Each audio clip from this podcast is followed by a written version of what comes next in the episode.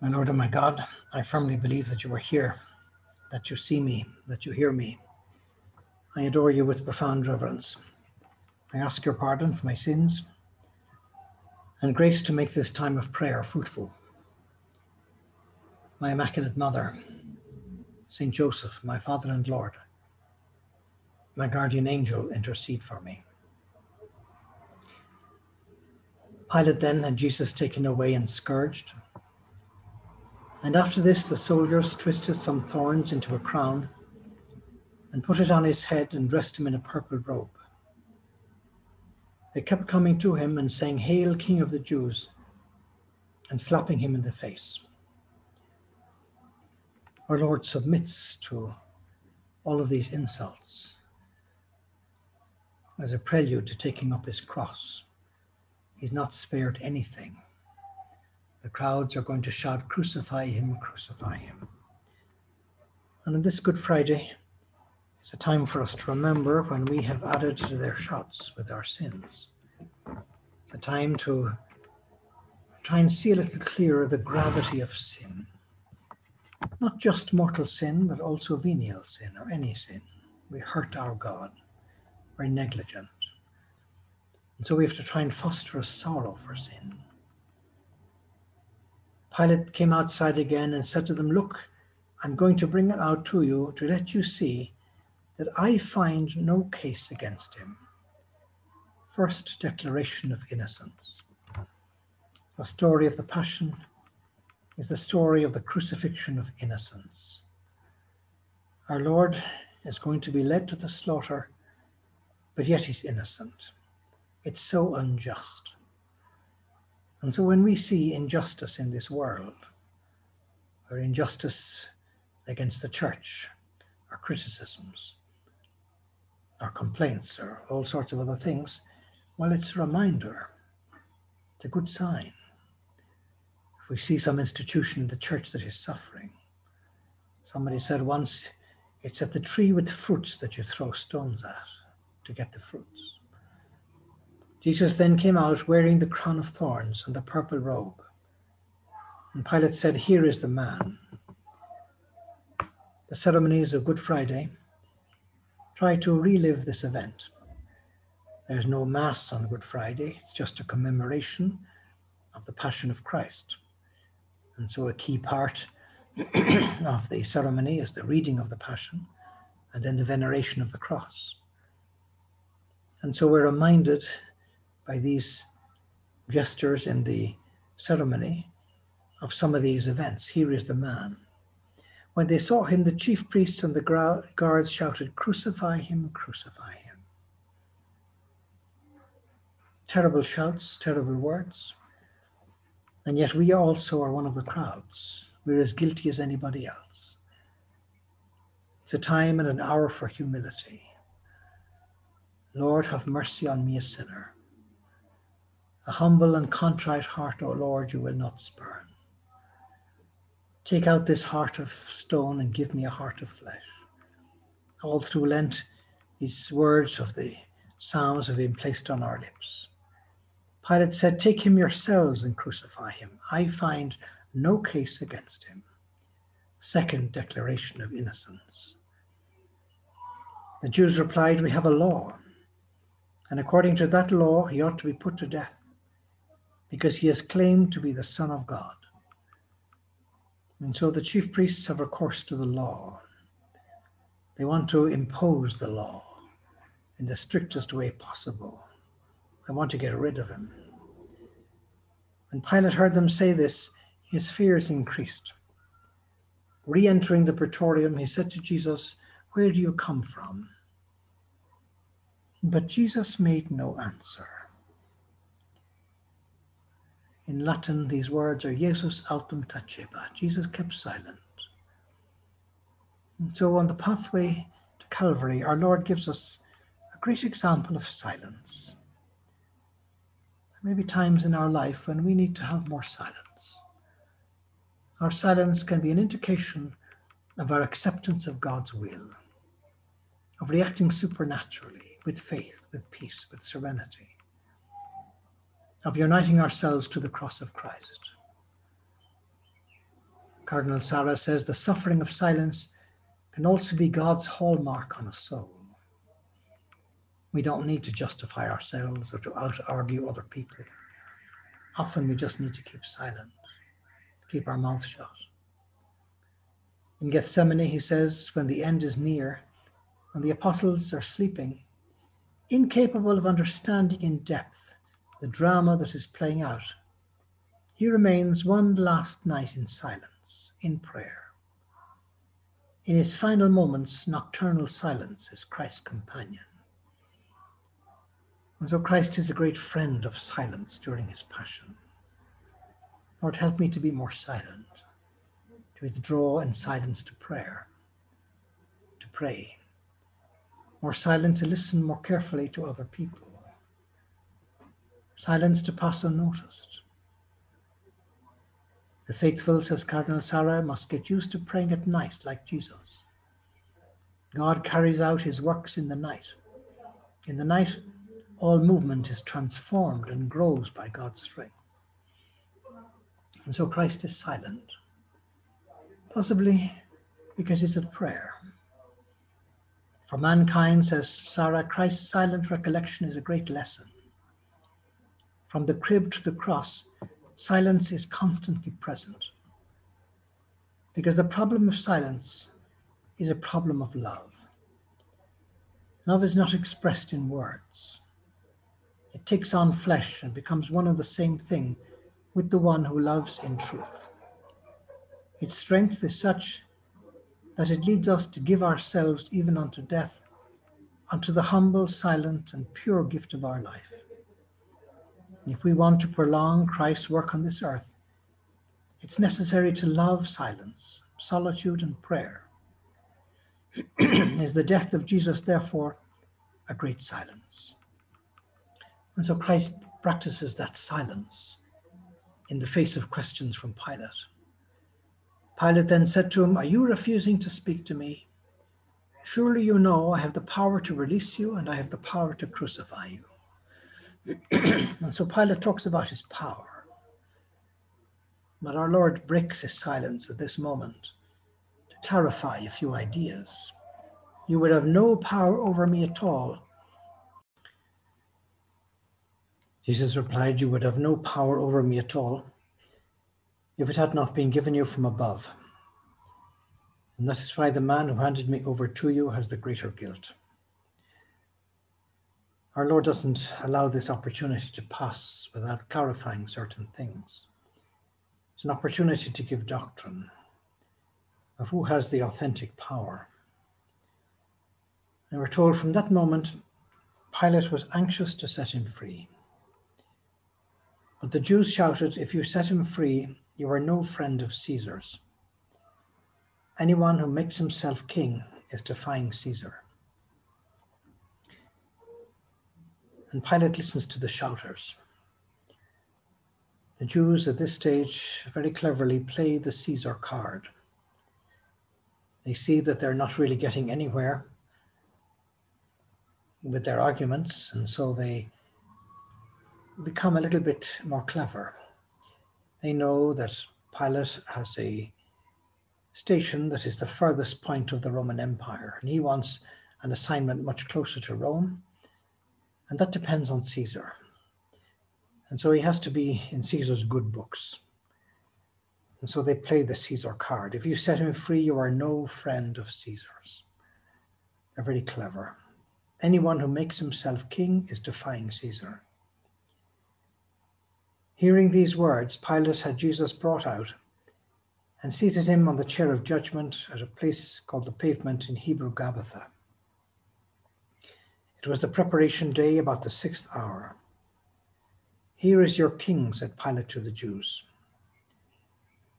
But they shouted, "Away with him, away with him, crucify him." "Shall I crucify your king?" The chief priests answered, "We have no king except Caesar."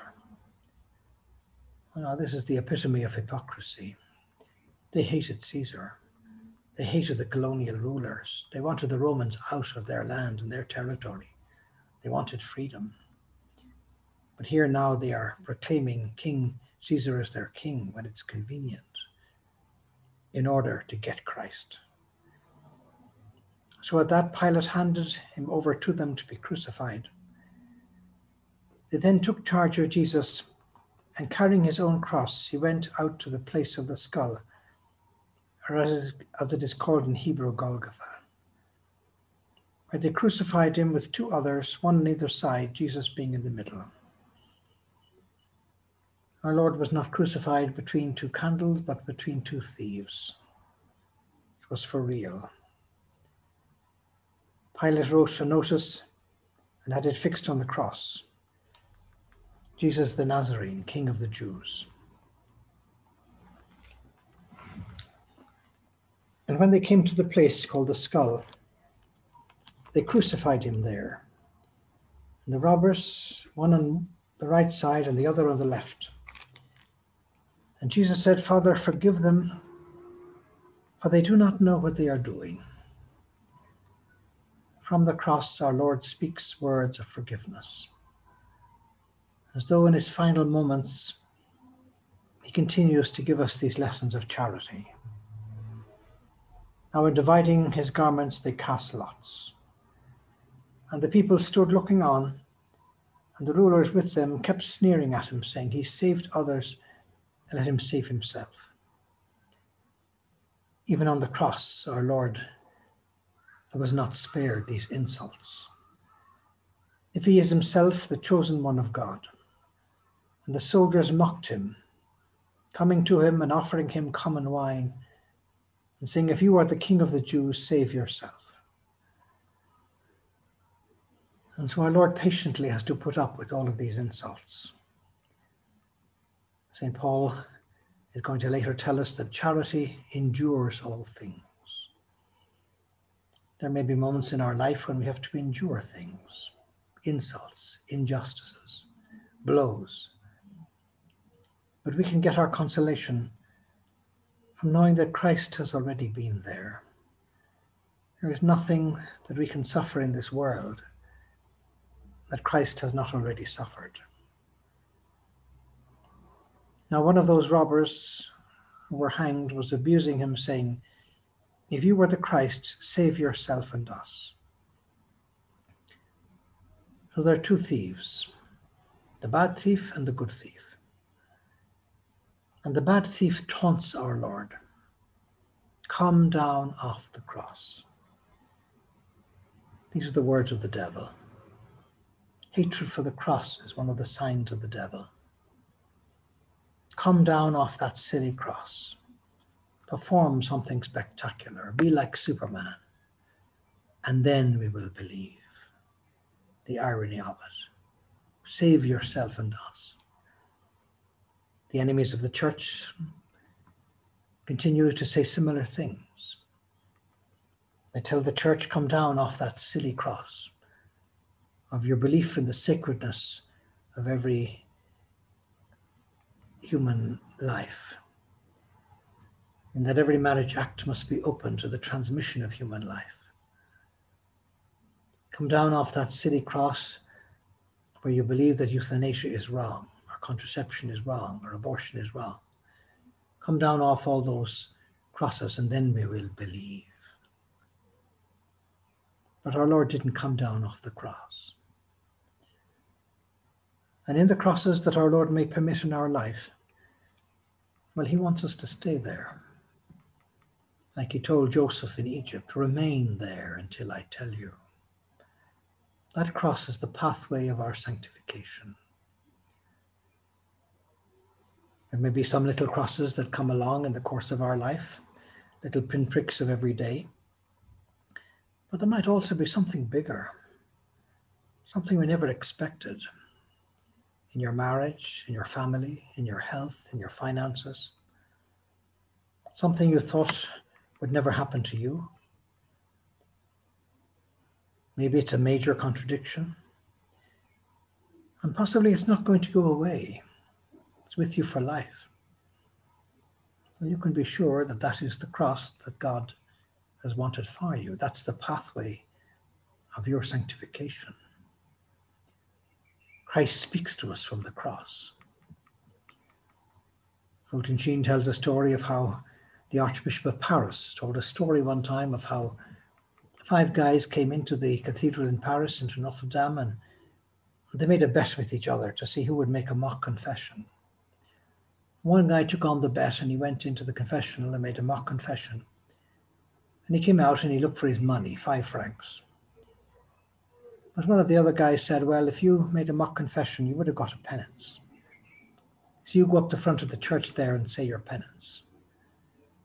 And so the guy marched up to the front of the church, stood in front of the altar, in front of the crucifix, took out his fist and shook it at the crucifix and said, you died for me.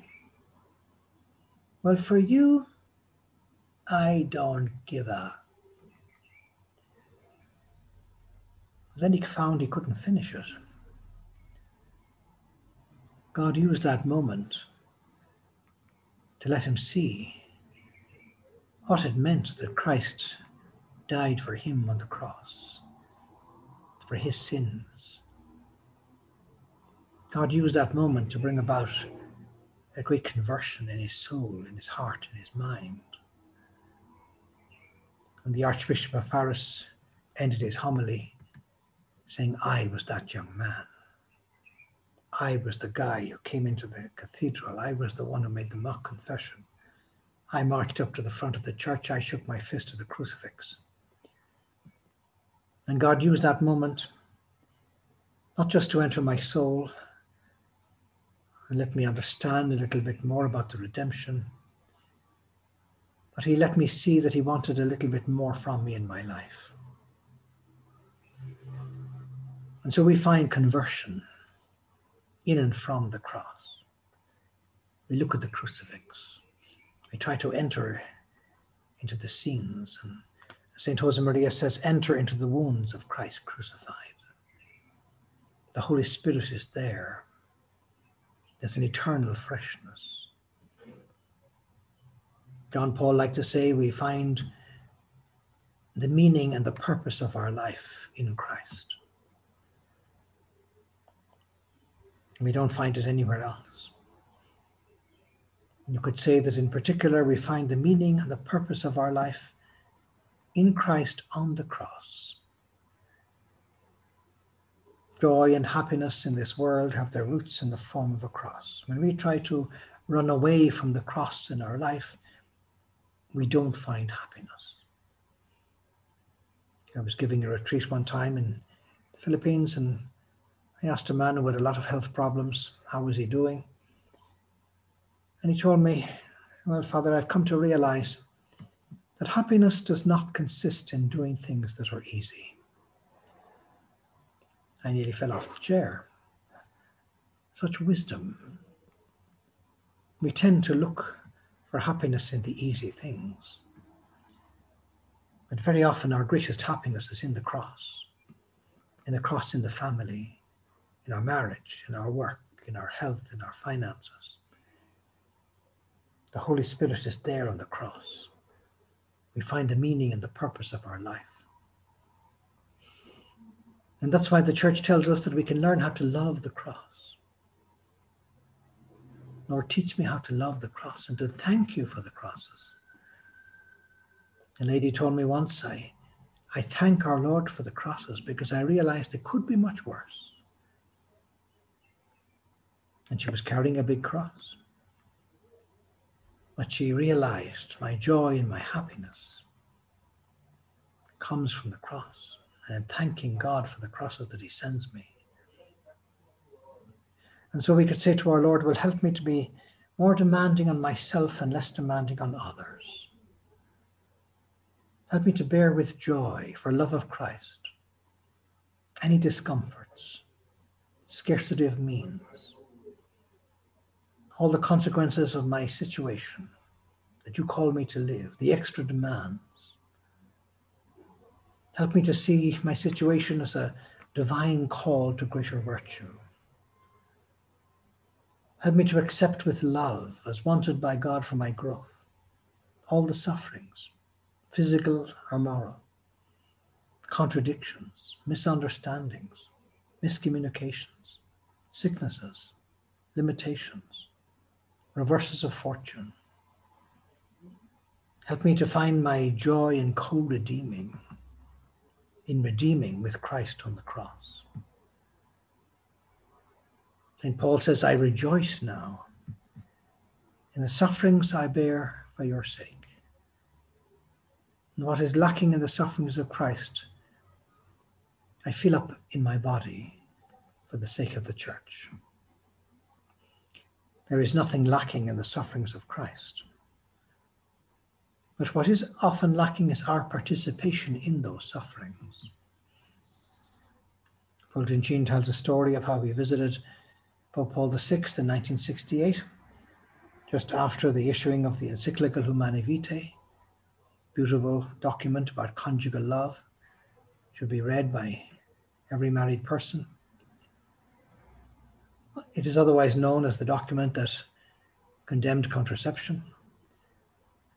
And Fulton Sheen, Venerable Fulton Sheen, said to Saint Paul the sixth, Holy Father, you're well named, because Paul they stoned, and now they're stoning you. The Holy Father was getting a lot of flack in the international press. And the Pope said, yes, it's ten in the evening before I get to open my personal mail. And with each letter there comes a thorn. And when I lie down on my bed at night, I lie down on a crown of thorns. But he said, I can't tell you the joy and the happiness I feel of how I'm making up in my body for what is lacking in the sufferings of Christ. And with that, he was quoting Saint Paul. And so we find our joy in participating in the cross. The cross reveals the infinite love of God. There's a great wisdom on the cross. There's a light that shines from the cross. There is rest in the cross. And therefore, there is joy in the cross. But the other thief in answer rebuked him and said, do you not even fear God, seeing that you're under the same sentence? And we indeed justly, for we are receiving what our deeds deserved. But this man has done nothing wrong. And the good thief on the cross recognizes the innocence of Christ. This is reminiscent of a letter that Cardinal Pell got while he was in prison from all of his other prisoners, professional criminals, who wrote to him to say that it's our considered opinion that you are innocent. What is mystifying, he said, is that all these professional crim- criminals could see his innocence, but yet the judges could not. And so this good thief recognizes the innocence of Christ. And he said to Jesus, Lord, remember me when you come into your kingdom. These are very beautiful words, words of hope. The good thief dying on the cross expresses words of hope in his dying moments. He looks across at Christ and he sees a completely different reality to what the bad thief sees. Your kingdom, he sees a king. The crown of thorns has become a royal crown. The nails in his hands have become the scepter with which he reigns. The cross of wood has become a royal throne. And so he talks to Jesus as his king. Remember me. Beautiful aspiration. And Jesus said to him, amen, I say to you, this day you will be with me in paradise. Very beautiful. On the cross, Christ reaches out to the last soul that is going to speak to him. His whole life is an apostolate. He came to save souls, and up to his dying moment, he was saving souls. And notice how he says to him, this day. Our Lord doesn't say, well, look, when I get to heaven, I'll take a little look at your file and I'll, I'll see how much it is that you've stolen, and we'll have a little look and we'll come to some agreement. And maybe over time, we'll do something. nor this day. Christ speaks in short increments of time. Doesn't talk about Vision twenty thirty or Millennium Goals. This hour, this day, immediate. You will be with me in paradise. He pours out his mercy on the cross to this repentant sinner. And so we could try to look like the good thief at the cross. It's a very good thing to look at the crucifix, to contemplate the cross, maybe to teach children to kiss the cross, to thank God for the crosses, so that they see something good there. We know that God is at work in our life. We contemplate the cross to find all the riches there. Saint Augustine liked to say, the cross is a seat of learning. It's like a book. Our lives are written with Christ on the cross. And as we contemplate the cross, we could ask our Lord for the strength to carry it. Christ is a book of wisdom, and the center of this wisdom is the cross. Supreme love revealed. Christ could have saved us in other ways. He could have clicked his fingers.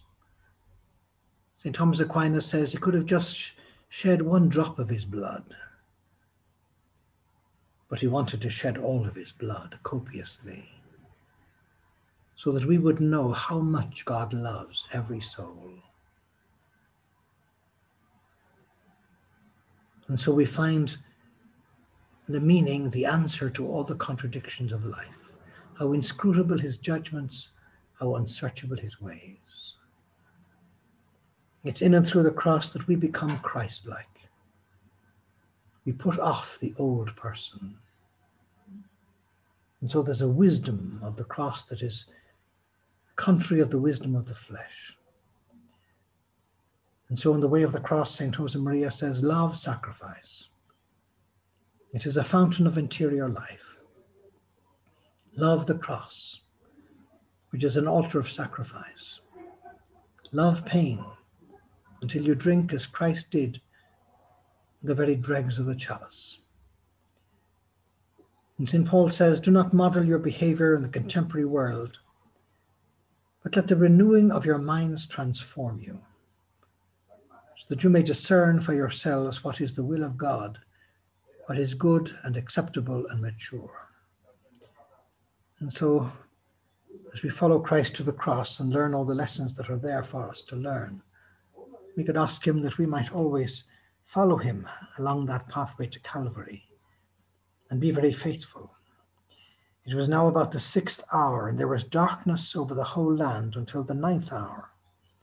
And the sun was darkened, and the curtain of the temple was torn in the middle.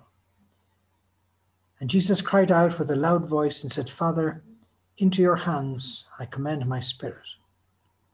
Now, having said this, he expired. And when the centurion saw what had happened, he glorified God, saying, truly this was a just man. Even after his death, the Roman soldiers gave witness of the innocence of Christ. And all the crowd that collected for the sight, when they beheld what things had happened, began to return, beating their breasts. But all his acquaintances and the women who had followed him from Galilee were standing at a distance looking on. Pope Benedict liked to say that we could take as a motto for these days and for the whole of Lent that phrase that one of the evangelists mentions, they have looked upon him whom they have pierced. We contemplate the open side of Christ, the open wound, from which the sacramental life of the Church flows.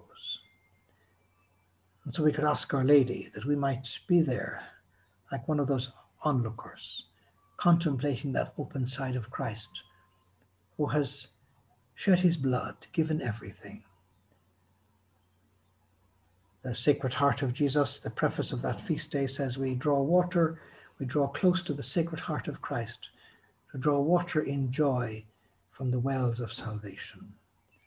Mary, help us to draw those waters in joy from the wells of salvation. I thank you, my God, for the good resolutions, affections, and inspirations that you have communicated to me during this meditation. I ask your help to put them into practice. My Immaculate Mother, Saint Joseph, my Father and Lord, my guardian angel, intercede for me.